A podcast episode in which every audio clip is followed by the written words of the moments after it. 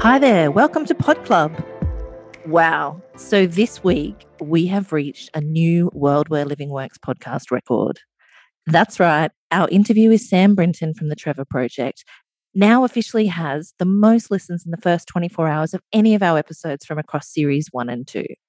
We had so many comments from listeners around the world telling us about their advocacy work to support the introduction of anti conversion therapy legislation.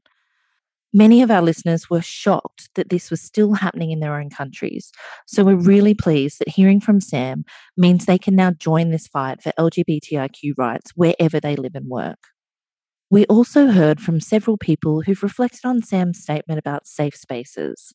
Sam said in the interview just because you call it a safe space doesn't mean it is a safe space for someone.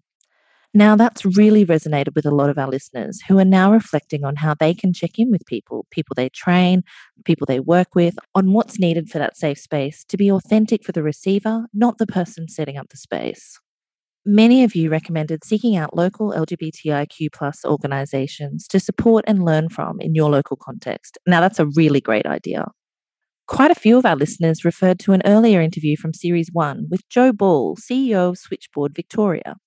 They made particular reference to when Joe was talking about the need for LGBTIQA plus specific helplines, as well as training up mainstream support services to be safer spaces. Here's a reminder of what Joe had to say about that. You know, I think that we always need to ask ourselves whether it's working. I think that's really important in this space and, and to be driven by evidence based and self reflexive practice and, you know, one of the big questions is why have an LGBTIQA plus phone line? You know, there are other services that LGBTIQA plus people can call and do call um, in Australia. And why have a specific phone line? And I think the world over, there's LGBTIQA plus phone lines. And actually, they've been the cornerstone of the service sector for our community. And I think it speaks to the needs within our community around social isolation and rejection and the need to form community that is not about your direct family, but about finding chosen family. There was a recent piece of research in Australia called LGBTI Lives in Crisis, which was a research done with our Lifeline in Australia and QLife, the service we work with, um, that we're a partner in. And one of the things they found is that you know people in our community want choice around. They want a specialist LGBTIQA plus phone line, and they also want to use mainstream services where they're culturally safe.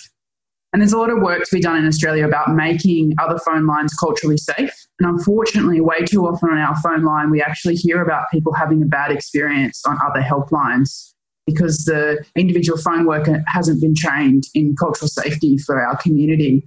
When people are so vulnerable to be misgendered and even when they're corrected not that their gender to not be accepted on the phone line you know it's such a terrible time to be sort of i guess fighting with someone who who should be helping you so, you know, in our work at Switchboard, we, you know, try and where possible to capacity build with, within other phone line services. And that's one of our, our missions there because we know that our community needs to be able to use both um, and all, mainstream and specialists. But we do know that people want to talk to people who understand and, and they want to feel that connection. And that's really important. And it makes a huge difference when someone rings up and they just know that that person is LGBTIQA plus and they don't need to have those basic educative conversations.